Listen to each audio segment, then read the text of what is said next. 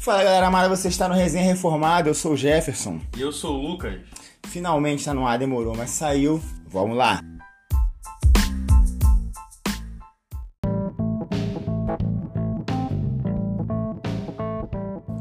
Fala galera, então, antes de começar o episódio propriamente dito, queria dizer só que no dia que a gente gravou o episódio tinha uma obra rolando, um cara muito xarope batendo um martelo, fazendo um monte de coisa exatamente na hora que a gente ia gravar. Então, no fundo, de vez em quando vai sair um barulhinho de martelo. Quero pedir perdão, isso não vai mais se repetir.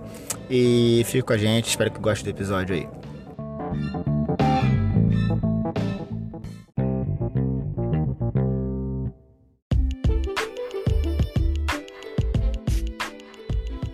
Então é isso, galera. Como eu tinha falado, hoje a gente vai falar um pouquinho da nossa vida. Lucas, a galera tá pedindo.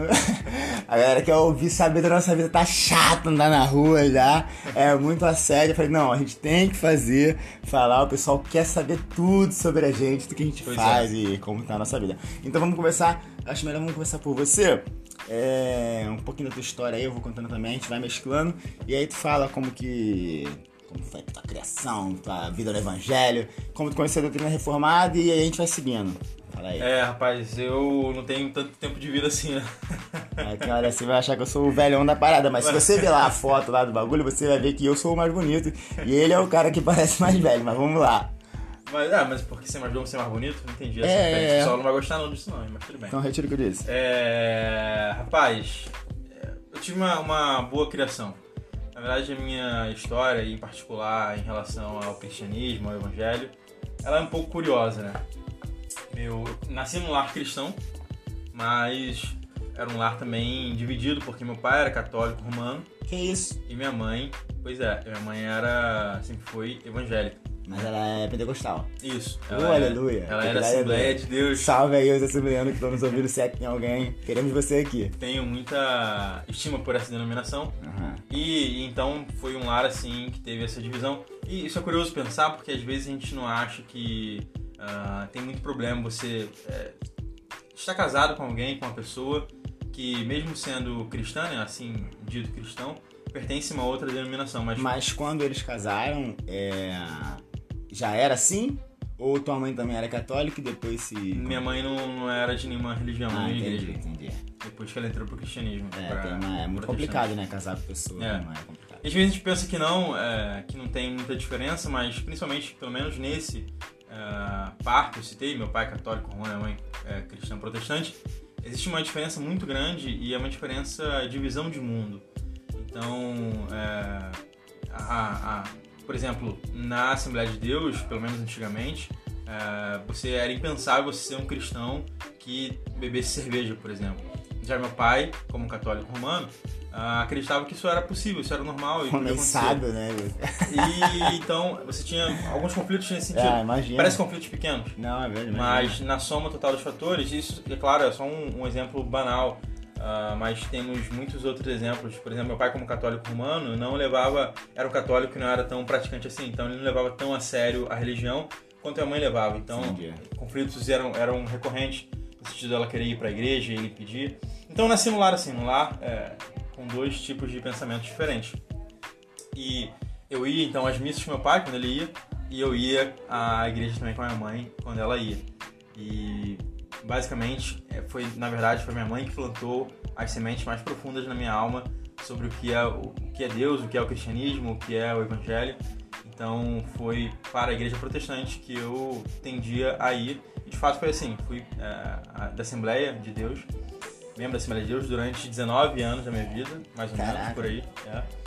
Até que uma certa hora, já estou pulando um tempo já, mas uma certa, um certo momento da minha vida, ah, já tendo ingressado na faculdade, eu comecei a perceber algumas questões complicadas na, na, na, na igreja que eu estava.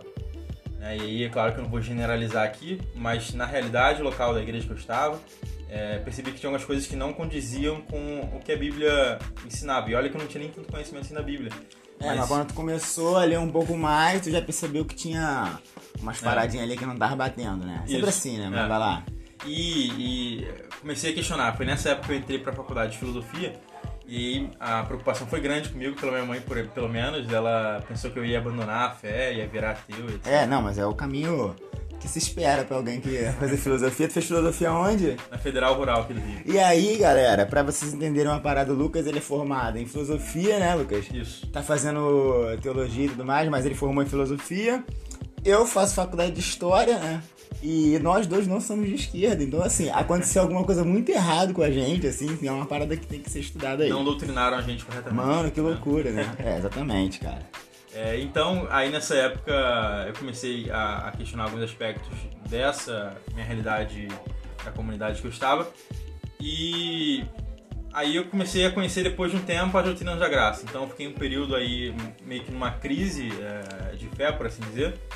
Depois eu conheci a doutrina reformada, conheci primeiro por Agostinho, geralmente é o pessoal mais novo conhece pelo, é, primeiro o Nicodemos, primeiro o Hernandes, enfim, as pessoas que a gente conhece no YouTube. É, né? Tipo assim, o cara é tão debochado que o velho, o maluco conhece a doutrina reformada por Augustinho. Tipo, daqui a pouco eu vou contar por onde eu conheci, não tem nada a ver com. Mas foi, foi uma coisa. É uma viagem.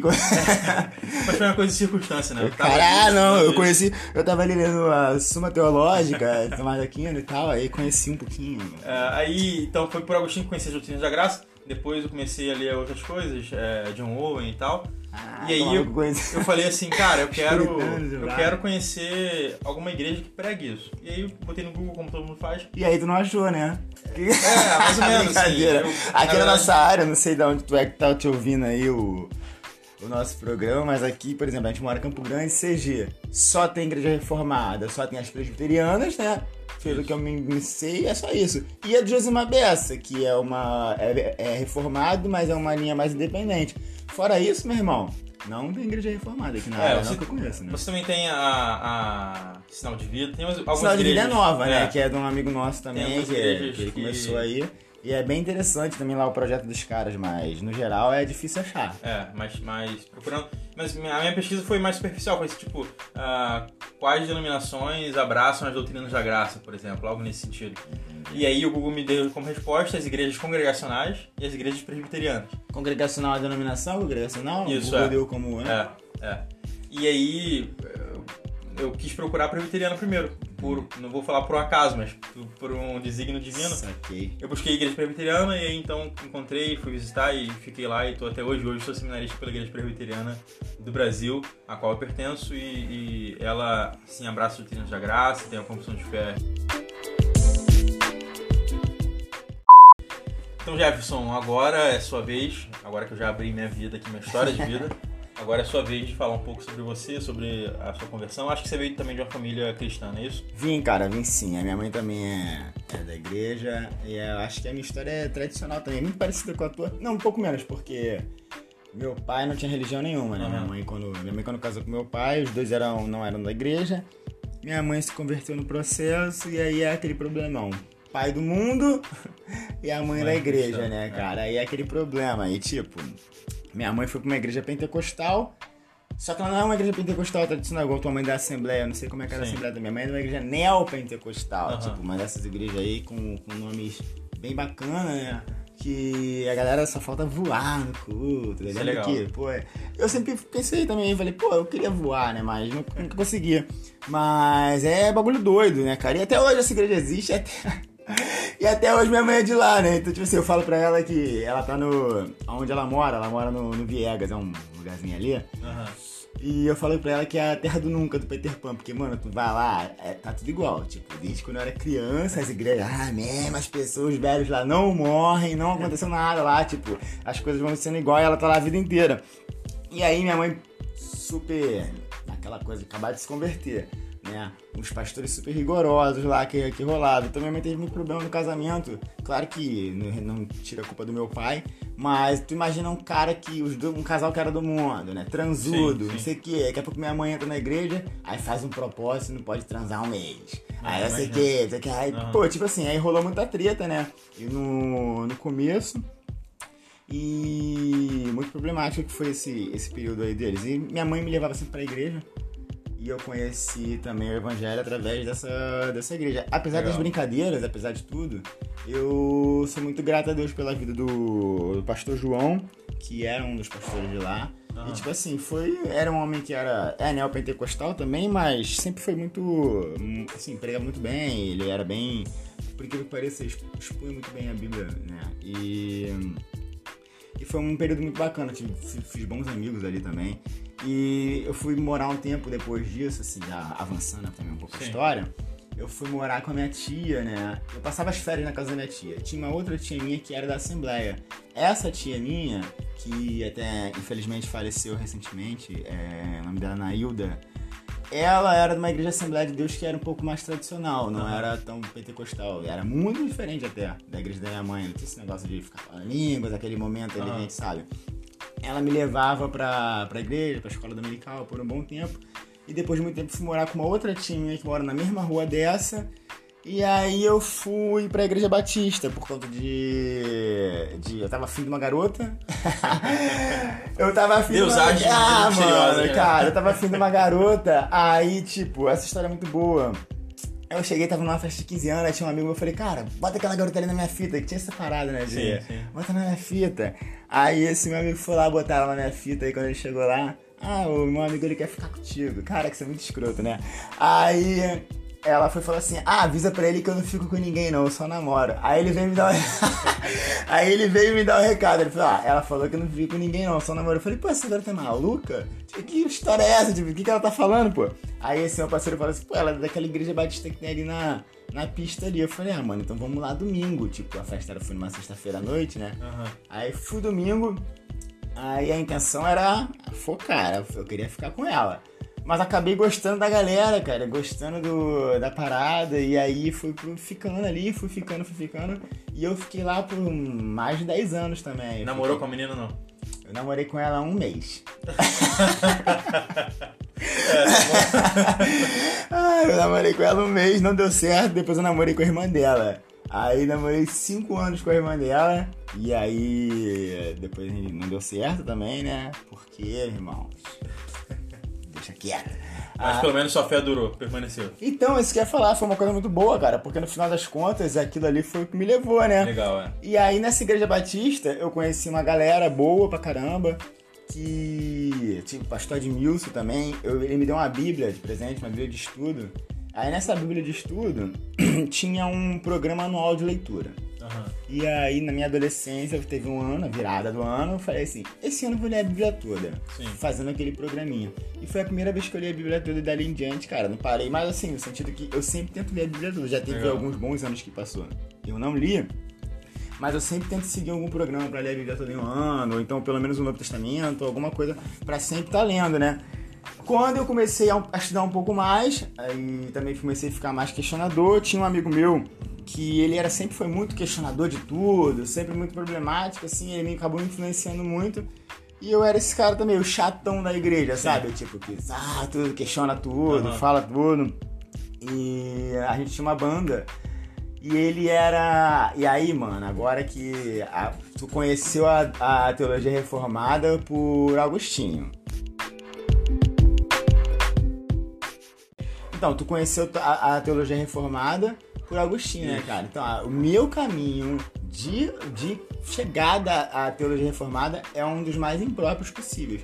Esse meu amigo gostava muito de uma galera do Missão na Íntegra. Não sei se você ouviu falar Missão Integral, Ariovaldo. Infelizmente, já ouvi é, falar. mano, a teologia da Missão Integral tá aí. E tipo, é. O Ariovaldo, Ariovaldo Ramos, a Sim. René Kivitz.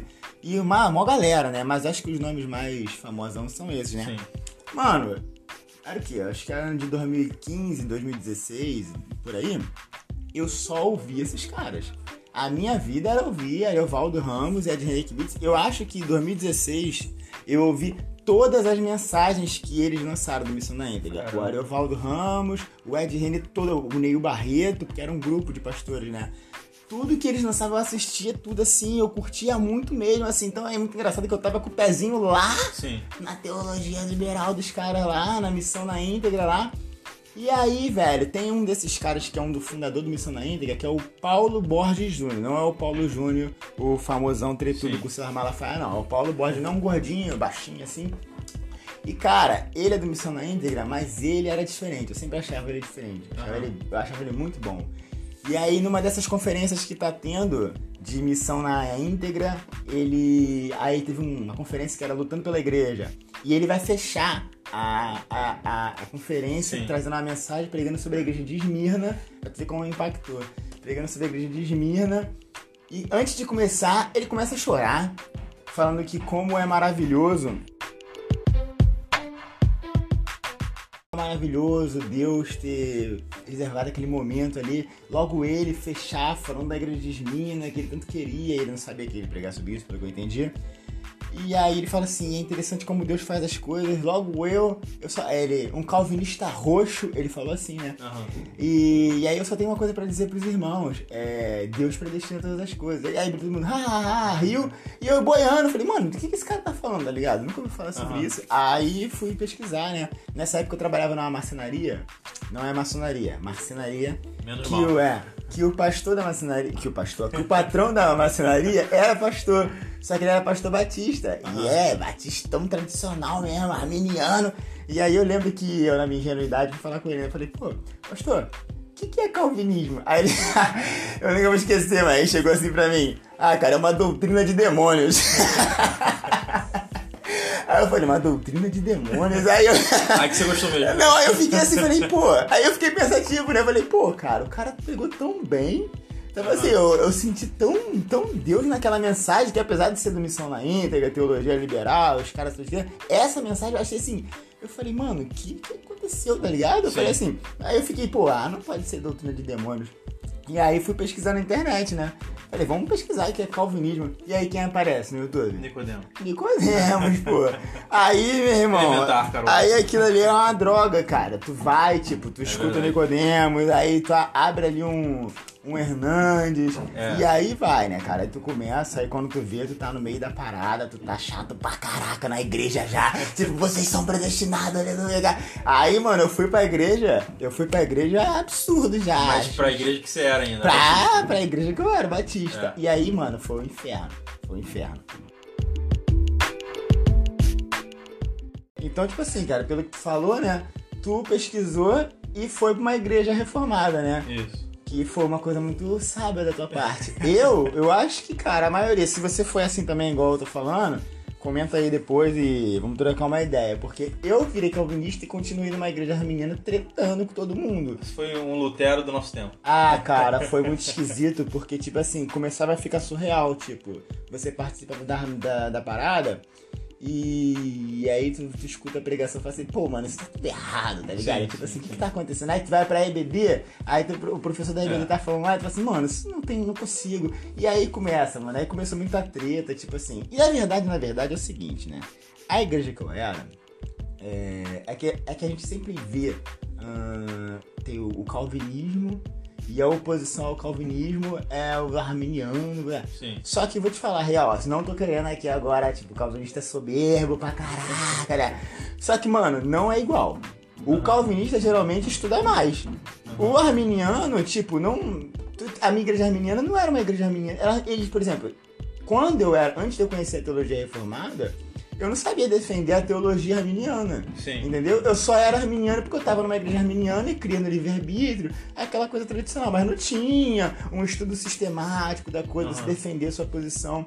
E era mais ou menos isso. Aí, pô, aí chega um maluco xarope lá, eu, falando, mostrando, tre- tre- tretando, aí mostrando texto bíblico. E a galera assim, é, mano, a sua berbinha vem também, vem ali no coração, vem na portinha, né, cara? Certo, é verdade. E, pô, aí foi assim, cara, arrumei muita treta.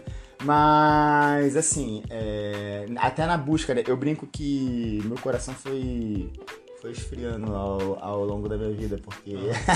Mas é só uma metáfora, porque é a brincadeira do presbiteriano ser gelado, né? Porque eu começo a minha trajetória numa igreja neopentecostal, Sim. vou pra uma assembleia mais tradicional, passo pra batista, pra depois ir pra uma presbiteriana, né, Foi cara? esfriando. Pô, foi esfriando ao longo, Deus foi esfriando meu coração, graças a Deus. E aí é isso, cara. Eu fiquei na igreja. Na igreja Batista lá por, por muitos anos, mais de 10 anos. Foi um período muito bom, porque, apesar de que eu te falei, não era uma igreja muito doutrinária no sentido assim, de estudo sistemático. Até que as igrejas reformadas também não são, né? É uma É. lenda. A galera escuta Nicodemos na internet, aí vai visitar uma igreja Sim. presbiteriana, acha que é a mesma coisa, chega lá, toma um baque, meu irmão. é, não é assim que a banda toca, não. Verdade. E, mas a galera era muito boa, né? Então, tipo, eu tive boas experiências, homens de Deus mesmo, assim, que tinham conhecimento da palavra e me forjaram, eu sinto isso, sabe? Que teve uma Sim. contribuição muito grande. Mas fala aí pra gente agora, como que foi a tua chegada? Pesquisou como tu chegou lá, como é que foi essa chegada É, lá? isso que você falou foi interessante, porque você falou que começou a ter um monte- é, alguns embates porque você estava conhecendo, começando a conhecer a doutrina reformada, a doutrina calvinista, mas continuou numa igreja que não abraçava esse tipo de doutrina. E a diferença é que eu, assim que comecei a conhecer, busquei uma igreja que se adequasse a isso. E então eu fui buscar a igreja presbiteriana. Ah, então, mas o curioso é o seguinte, que mesmo tendo achado então uma igreja reformada, que tinha lá a confissão de fé e tudo mais, eu também tive esses embates que você teve. Eu acho que isso é uma coisa um pouco inerente do novo calvinista. O cara que descobriu uma doutrina nova, uma teoria nova. Mas não vai começar a falar mal de calvinistas aqui não, né? Que eu tenho raiva Só um disso. pouco. Ah, vai, vai lá, vai lá. O que acontece é, é igual, é igual ah, se você, por exemplo, pegar a analogia da, da política, né? Aham. Um cara que co- começa a conhecer Marx, ou um cara que conhece a conhecer do outro Ah, lado Mises. chato, É, você, o- ah, então o cara que começa a conhecer Marx, ele, o outro nunca é tão, tão comunista quanto ele poderia ser. É, pode escrever. O cara que conhece conhecer, conhecer Mises e a galera mais da economia austríaca pensa que o outro é sempre menos liberal na economia do que ele deveria ser. E é tipo assim, ué, você não sabe nada do que você Exatamente, tá falando, né? É. Então eu acho que isso é uma, uma Tipo- paixão que vem quando a gente conhece uma coisa nova que nos encanta. É. Então quando eu conheci o calvinismo, mesmo tendo ido para uma igreja reformada, presbiteriana, foi tipo isso também. Eu falei, cara, vocês não são tão Você não calvinistas quanto vocês deveriam ser. entende?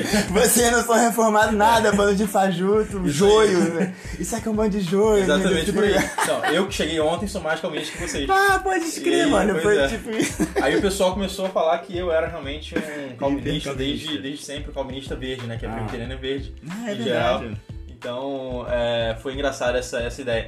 Mas com o tempo, é claro, isso foi arrefecendo. Acho que a gente também vai ganhando um pouco de maturidade. É, também nunca fui, mesmo nesse ímpeto da, do conhecimento, de uma coisa nova, nunca fui de debater muito em redes sociais a respeito disso, né? Tem muita gente que faz isso. é, porque realmente a gente começa, a gente pensa que descobriu uma coisa que ninguém tinha descoberto antes. É, pode escrever. Então a gente tem esse movimento de um pouco de soberba, de altivez, algo nesse sentido. É, mas graças a Deus, nessa parte aí eu realmente é, não me envolvi tanto, online pelo menos, só em debates na igreja, mas com os irmãos da igreja presbiteriana, ah, em particular aqui na igreja presbiteriana de Campo Grande, que, foi a- que é onde eu sou membro até hoje. Tu é da, da, da principal lá, né? Isso, era Estrada Aquela- Monteiro 144, quem quiser ir, à Caraca, vontade. fazer uma visita lá. O cara já fez o jabazinho É. aqui. Siga nas redes sociais. né? Então, foi, foi lá que eu tive mais assim, embates em relação à teologia calvinista. Ah, e parece que sempre eu era mais ortodoxo, entre aspas, do que as pessoas estavam lá, mas era uma grande besteira, uma ficção que eu criei na minha mente por esse ardor. Não, mas paixão. não era real isso, tipo, tu não era realmente mais ortodoxa. Não, Porque cara. depois, daqui a pouco eu falo aqui da, Aham. da igreja presbiteriana, a primeira que eu tive contato, Sim, sim. eu era de fato mais ortodoxa, tipo, não sei se... Mas não porque é uma soberba, não. A, a- primeira, a primeira igreja presbiteriana que eu fui não era presbiteriana, mas vai lá, segue Tem, tem algumas que são assim. Não foi o meu caso, graças a Deus. Lá sorte, é, é. Eu então fui. é, porque às vezes a gente conhece a- a- as doutrinas e não conhece a, a prática da vida, entende? Então a gente tem aquela. Não é uma divisão, mas você consegue perceber dois movimentos, a ortodoxia e a ortopraxia. Então você começa a, a conhecer a doutrina, mas você não conhece como que isso aplica na vida, na piedade Sim, cristã, no culto e tudo mais. Então, aos- graças aos irmãos da Igreja Presbiteriana de Campo Grande, eu fui sendo moldado nesse sentido também, e isso foi arrefecendo. Esse, essa paixão ah, quase que irracional, assim, foi arrefecendo, e a gente foi começando então a construir algo juntos ali, e eu sou muito grato a Deus pela vida daquelas pessoas que me receberam naquela igreja.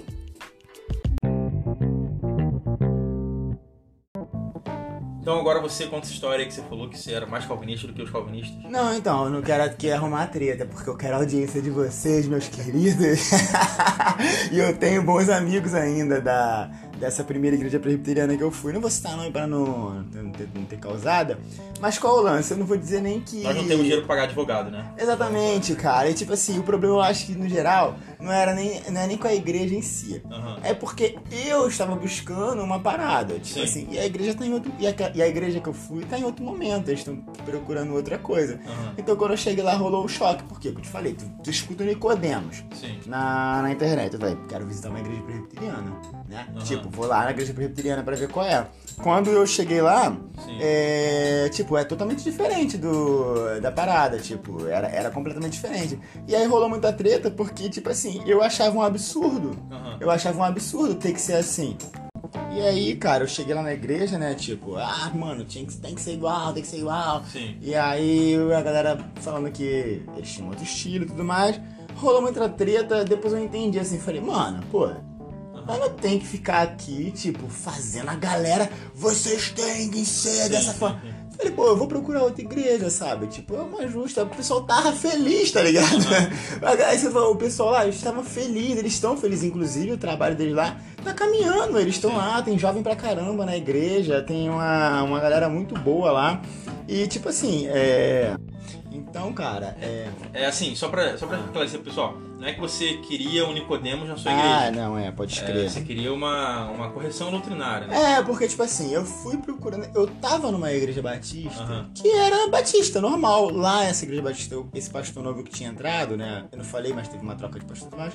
Ele é um pouco mais pentecostal, apesar de ser batista. Ele cria em dons e tudo mais, assim. E como eu tava entrando na teologia reformada já tem um tempo, já tinha uns dois anos já que eu tava e, e dentro dessa igreja, eu falei, mano, eu não quero mais isso. Eu quero uma igreja aqui que eu consiga. As doutrinas que eu tô crendo, essa Sim. igreja pregue isso. Aham. Quando eu fui pra essa outra igreja, eles não tinham muito essa preocupação com isso. Não que eles não amam Jesus Cristo, Aham. não é nada disso. É uma questão de doutrina mesmo, que eu, Sim. que eu tava afim de uma coisa e não tinha. E aí eu queria que eles mudassem. Ah, vocês têm que mudar. Vocês têm que seguir a doutrina que é um absurdo, a igreja presbiteriana, Aham. esse aqui é o caos. Aí eu falei, mano, não, não vai rolar.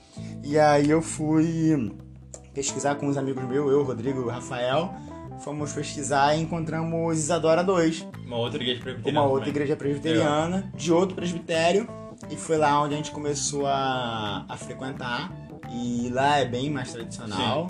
É, E aí a gente ficou lá. Legal. Ficou lá e estamos lá até hoje, cara. Pra honra e glória de Deus.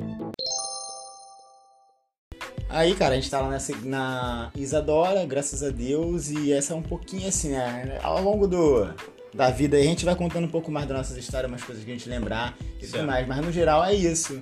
E eu te perguntar agora, Lucas, e que- que- qual é a diferença disso tudo, né? Tipo assim, muita gente vai pra, pra, pra teologia reformada, conhece as doutrinas da graças, mas o que que isso muda de fato na tua vida? O que que aconteceu, tipo, quando tu era da, de uma igreja arminiana e agora que tu é reformado, qual é o grande diferencial, assim? Alguém olha pra tua vida, ou você mesmo, qual é, o que que isso mudou dentro de você e tudo Sim. mais? É, essa é uma questão interessante. Eu acho que primeiro é, cabe notar que é o seguinte, é, ser arminiano é quase como ser flamenguista, né? Você nasce nesse ambiente. Então, muitas vezes você nem percebe. Tanto que você falou assim, pô, lá na minha igreja não tinha a, a doutrina para defender a nossa fé, o que a gente É, acreditava. é verdade, né? A gente nem ouviu falar de arminianismo na nossa própria igreja arminiana. Isso é natural, né? É. Tipo? É uma coisa que você nasceu ali naquela comunidade. Então, Você é, nasce tendo livre você tem livre-arbítrio. Isso, Isso, não é um debate, tá É, ligado? Tipo... Não é nem posto em questão, exatamente. Então você é, vive essa, esse, essa doutrina, você vive na sua vida prática refletindo essa doutrina. E depois disso, você, se você tem a oportunidade de conhecer uma outra doutrina, você começa a conhecer uma outra doutrina, você consegue perceber que existe uma mudança que ocorre, né? Ah, talvez eu não digo nem tanto assim ah, comportamental no sentido eh, religioso. Isso porque mesmo quando eu era da Assembleia, quando eu era de uma igreja arminiana, eu nunca fui daqueles que, sei lá, eh, ficavam tentando ah, pular no poder. Na verdade, eu até tentei falar em línguas. Ah, eu também tentei. Quem nunca, né, cara? É. Eu tentei muito. E era meio frustrado depois que, depois que eu me libertei. Sim, mas em geral no culto, e é realmente frustrante, mas em geral no culto, assim, eu era um cara bem tranquilo, bem sereno, sempre fui assim. Então, nesse sentido, eu continuei sendo assim na, na igreja presbiteriana. Mas acho assim, ah, que as grandes mudanças realmente, ah, elas começam a acontecer dentro da gente, né? Então, né, quando eu era, e aí talvez você se identifique com isso também, e quem mais também veio dessa nossa, tem uma história comum com a nossa, se identifica. Quando você é da, da, de uma igreja assembleia ou uma igreja com a linha arminiana, ah, em geral você tem aquele certo temor de que você peca e se Jesus voltar agora, você vai ser deixado pra trás. Ah, mano, isso daí é pânico total. Então, é, é esse tipo de coisa que muda. Então, Mas só pra te cortar um pouquinho, né? Apesar de tudo, na Igreja Batista tem uma parada diferente, Aham. né? Que é tipo assim, apesar da maioria não crer assim, né? sim. Mas algumas pessoas lá, pelo menos as pessoas, os pastores, criam assim, eu fui ensinado assim. Aham. Na Igreja Batista, tipo, tem a parada, tipo, eles acreditam no livre-arbítrio, você faz a sua escolha, Sim. mas uma vez salvo, salvo para sempre. Na Igreja É um upgrade, tem né? uma parada assim, uma sabe? Tipo, é, é uma versão ali, ah, moleque, vai, segue aí. Muito bom. É, então, eu acho que isso ah, gera em nós um fardo, nos crentes em geral, um fardo muito grande. ah, é. Um fardo que a gente às vezes não consegue carregar, não consegue suportar e vive se martirizando por uma, por uma doutrina desse, nesse, nesse sentido. E quando você conhece as doutrinas da graça, você conhece a, a salvação, o perdão que há em Cristo Jesus, o fato dele ter carregado na cruz o, o preço pelos nossos pecados, a punição pelos nossos pecados, e que uma vez você é, sendo salvo por ele, você é, não perde a salvação porque ele não volta atrás na sua decisão, não muda de ideia. Isso traz um alívio, uma paz muito grande no interior. É óbvio que tem muita gente que usa esse ensino para começar a fazer umas práticas liberais, umas práticas ah, liberti é, É, libertinas, também né? tem essa um pouco dessa lenda, né? Que tipo assim, só os arminianos são hereges, mas pelo que eu- depois eu fui pesquisar, essa galera que eu falei que foi por onde eu conhecia as doutrinas da graça e Aham. os reformados, né? Conhecia falar de calvinismo, que é a galera do Missão da Íntegra, todos eles vieram de da rede reforma, de, Sim. da galera de reformada. Pois é. Então, tipo assim, existe também esse, Tem, tem. essa galera aí, né? Sempre, sempre onde tem homens, tem O Ed. René falava que era calvinista, o Ariovaldo Aham. falava que era calvinista, todo mundo lá falava que Sim. O próprio tem o, o clássico de todos os clássicos, o Caio Fábio, né? Ah, Então, tipo, é, não é uma, uma, uma exclusividade dos Pois é, arminianos, mas é. vai lá. Mas é isso, é, você começa a compreender corretamente isso, você sabe que aquilo ali vai produzir boas obras em você, aquilo ali vai produzir santificação na sua vida, mas que você não é salvo por causa dessas boas obras. Então, isso, Aí isso é libertador, né? isso é cara? libertador, gera Isso um é alívio muito grande. Então, é esse tipo de mudança, esse é um exemplo, claro, mas é para você ver o impacto que a doutrina tem na sua vida. Não é uma coisa que fica no, no plano teórico, no plano das ideias, platônico, mas é uma coisa que reflete no seu dia a dia, na forma que você vive a sua vida, na forma que você cultua Deus.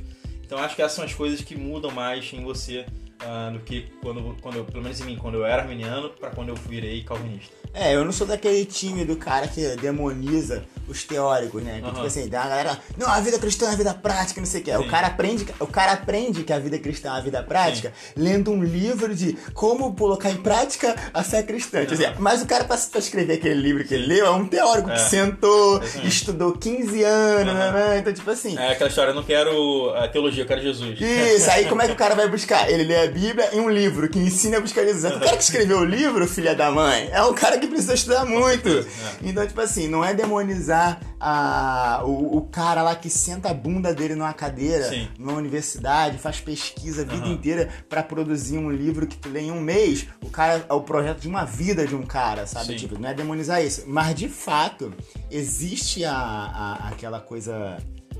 O dia a dia, né, cara? Isso Sim. é inegável. A vida se impõe. A vida, exatamente, cara. E a gente tem que, tem que ter uma, uma coisa diária mesmo assim. E comigo foi bem parecido também, cara. Eu te falei, eu conheci a doutrina da graça pelo monte de herege. Aham. E é maneiro isso, né? Porque, tipo assim, pra tu ver como que é a graça. Aí começa, né? Aí tu começa, depois que tu vê a doutrina da graça e tu vê a tua trajetória, falei, caraca, era graça mesmo. Sim, tipo sim. assim, eu falei, meu pai. Meu pai foi um vacilão, eu não acabei não contando no primeiro. No primeiro testemunho lá, né? Mas meu pai tentou matar minha mãe. Nossa, é, não tipo. sabia disso. É, exatamente, eu acabei esquecendo de falar. Mas a gente saiu de casa fugido. Aham. Tipo, a gente veio. Eu vim morar com a minha tia, eu falei que eu vim morar com a minha tia, mas não contei por quê. Porque meu Aham. pai queria matar minha mãe, pô. Caramba. Então, tipo assim, aí tu vai vendo a tua história, vai, cara, não era pra eu estar aqui. Sim. Tá ligado? Tipo, não era pra eu estar aqui. Aí tu vê, eu comecei a ouvir os caras totalmente herege, era pra me estar lá, agora era pra me estar numa manifestação, pô, do feminismo a favor do Sim. aborto, mas eu não tô, tô aqui, tá ligado? Então, tipo assim, tu começa a ver assim, A providência divina. Pô, mano, caraca, é Deus É. tá agindo na parada. E eu não tenho condição. Aí tu começa a ver, mano, eu não tenho condição, eu Sim. tô aqui, Deus me trouxe pra cá. O que, que eu faço com isso agora? Sabe? Porque isso é que eu tô falando, não pode ficar só na teoria, isso tem que ter uma, uma relevância de fato. E, e, mano, tipo assim, eu. Você falou, quando a gente vê a doutrina da graça de na nossa vida, o Espírito Santo nos guiando, meio no meio de, de, de coisas tão turbulentas, coisa a, a, minha história é um pouco mais pesada, mas a história Sim. de outras pessoas é um pouco mais tranquila, mas isso não difere como que o Espírito Santo vai nos guiando e nos levando para o mesmo lugar, certo. né? Que é a presença de Deus no conhecimento da verdade. E aí, cara, é interessante porque aí quando essas coisas vão começando a vir na tua cabeça e tudo mais, eu lembro de uma mensagem que eu ouvi logo nesse meu começo de procurando reforma, é, pregadores reformados, teologia reformada, doutrina da graça, eu conheci um cara que é chamado Josemar Bessa. e eu ouvi, mano, uma mensagem dele falando sobre é, Isaac e Ismael.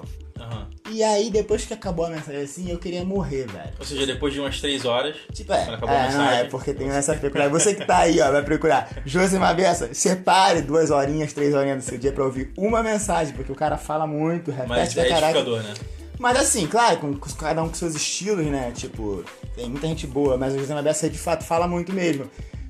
Mas é porque, tipo assim, eu fiquei tão encantado, não com o José Mabessa, mas com o conteúdo da mensagem. Eu falei, mano, o que que é isso? Tipo assim, eu já tava no caminho de conhecer. Mas eu lembro que essa mensagem foi uma coisa assim, eu falei. Aí eu lembro que eu ficava deitado assim na cama assim. E aí tinha hora assim que eu tava parado e vontade de chorar do nada. Tipo, eu tava com vontade de... Falei, mano, que, isso é muita loucura. Tipo assim, caraca, eu sou muito miserável mesmo, obrigado. É só, aí tu começa. Eu acho que essa coisa da gratidão é muito bom, né, Sim. cara? Tipo, a gente começa a agradecer toda hora. Eu acho que a gente. Eu, eu pelo menos, sou muito grato. Eu dificilmente tenho. Peço coisa, até um erro assim, né? A gente uhum. devia pedir também, a Bíblia nos ensina a pedir, mas às vezes eu olho e não consigo, mano. Eu fico só grato. Fico, ah, Deus, muito obrigado. Eu sou um miserável maldito mesmo e uhum. eu tinha que morrer. e aí é isso, cara. Eu acho que na minha vida, o, o que foi, assim, primordial da doutrina da graça, né? É foi a gratidão. Sim. Eu, hoje eu vejo em mim, eu sou um cara muito grato. Tipo, eu sou grato pelas coisas que eu tenho. De fato, não que um arminiano não possa ser, eu tô falando uhum. de mim, tô falando da minha experiência, né? Eu sou muito grato, cara. E isso mudou. Isso mudou muito em mim.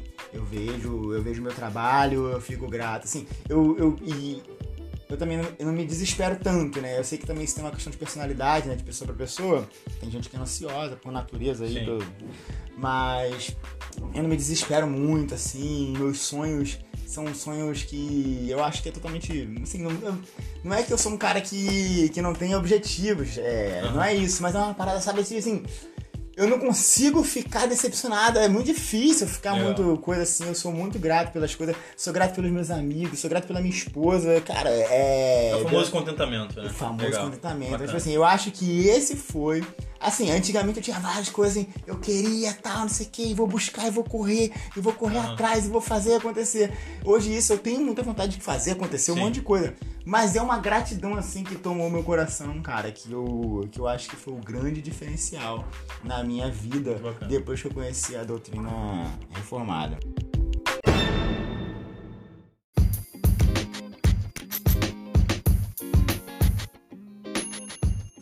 Então é isso, galera. Estamos caminhando agora pro final, né? Contando um pouco a nossa breve história. Brevíssima né? história de, de como a gente. Depois a gente fala mais, se vocês estiverem afim de ouvir também, né? Vamos falar de muitos outros assuntos também.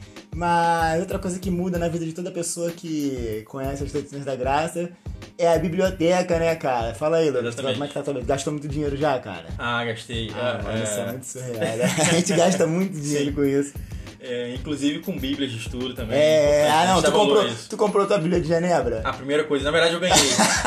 Mano, mãe... foi a primeira coisa que eu fiz, velho. Tenho que ter, tenho que ter, porque senão tu não é. É o kit, barba e a Bíblia, a Bíblia de, de Genebra. Tem que ter. E curioso que minha mãe que me deu essa Bíblia. Caraca, velho. ela ficou tão feliz que eu não me desviei. É, ah, é, é depois que tu é, saiu da filosofia lá, né? Não é, fumou maconha, não ela, ela pensou realmente que eu ia sair, porque quando eu saí da Assembleia, ela achou que eu ia ficar perdido. Mas quando ela viu que eu descobri é, a igreja presbiteriana e tal, ela ficou tão feliz que ela falou assim: ah, eu não dar, concordo, mas estão aqui a Bíblia de Genebra. Toma, que vai estudar, meu filho. É, e aí foi interessante.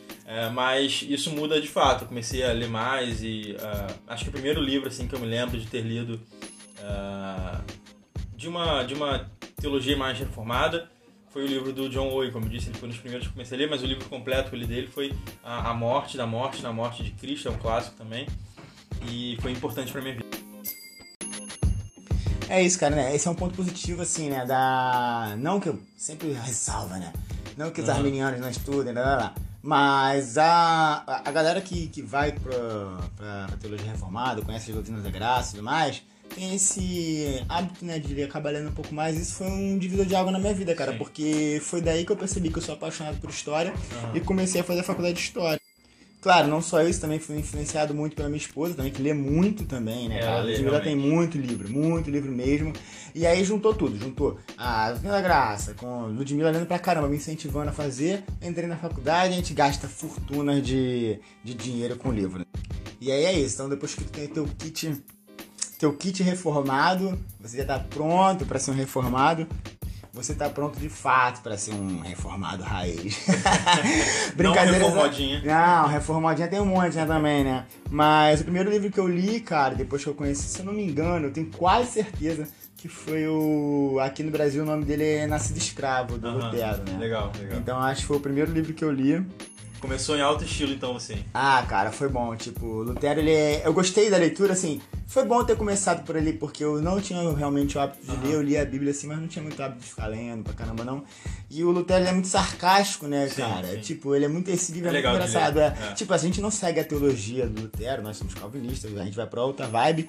Mas existem, o Lutero tem escritos que são maravilhosos. E esse Nascido Escravo, cara, porque o livro em si é um debate dele com, com, Aham. com Erasmo. Sim, era. É, ah, mano, ele é muito debochado. Eu me identifiquei demais com o Lutero. Eu achei ele maravilhoso. É, foi assim, cara, que foi o primeiro livro e dali em diante, que eu falei lá no começo, né? É uma droguinha esse, né, cara? A gente sempre. Quantos livros um reformado precisa? Sempre mais um, né, não, Lucas? Tu concorda comigo aí? É um- Sempre, nunca, a gente nunca tá satisfeito, cara. Claro, nunca é de substituir a Bíblia, mas, mano, a gente nunca está satisfeito. Sempre mais um, cara. E agora, com a maldição do Kindle, né? Aham. Caraca. É verdade, é muito toda, bom. né? toda hora tem uma promoçãozinha, né? Tu vai ali, ah, pô, cinco pratas só. Aí tá lá, tu nem. Tem- Eu tô com uma biblioteca lá que eu já não leia, assim, nem, nem, nem sei quando que eu vou conseguir ler. Sim. Mas tá lá, mano, é meu, é, eu gosto, tá? Exatamente. fica lá bonitinho.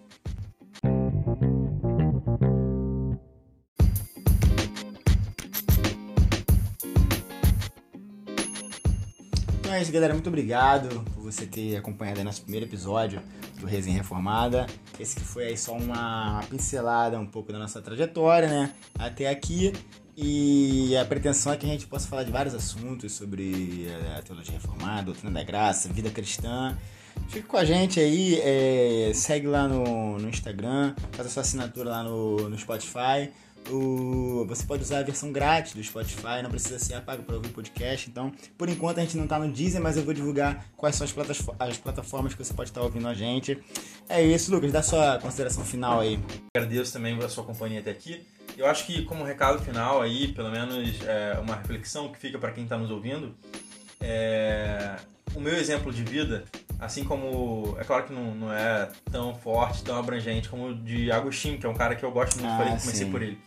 Mas acho que meu exemplo de vida, de como Deus me transformou e as coisas que aconteceram comigo, só mostra realmente o que você falou da graça de Deus. Então a reflexão que fica é que se Deus muda uma pessoa como eu, uma pessoa como você, ah, como Paulo, como Agostinho e vários outros exemplos, ele pode mudar também aquele que está nos ouvindo aqui e de Ah, repente não foi transformado.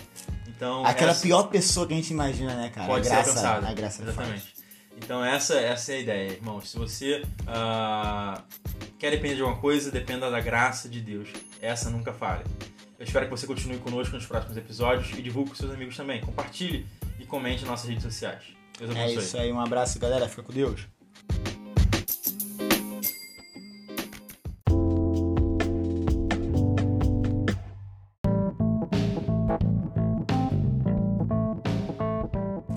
Pra você que ficou até esse finalzinho aqui agora, se quiser trocar uma ideia com a gente, segue a gente lá na página do Instagram, Resenha Reformada.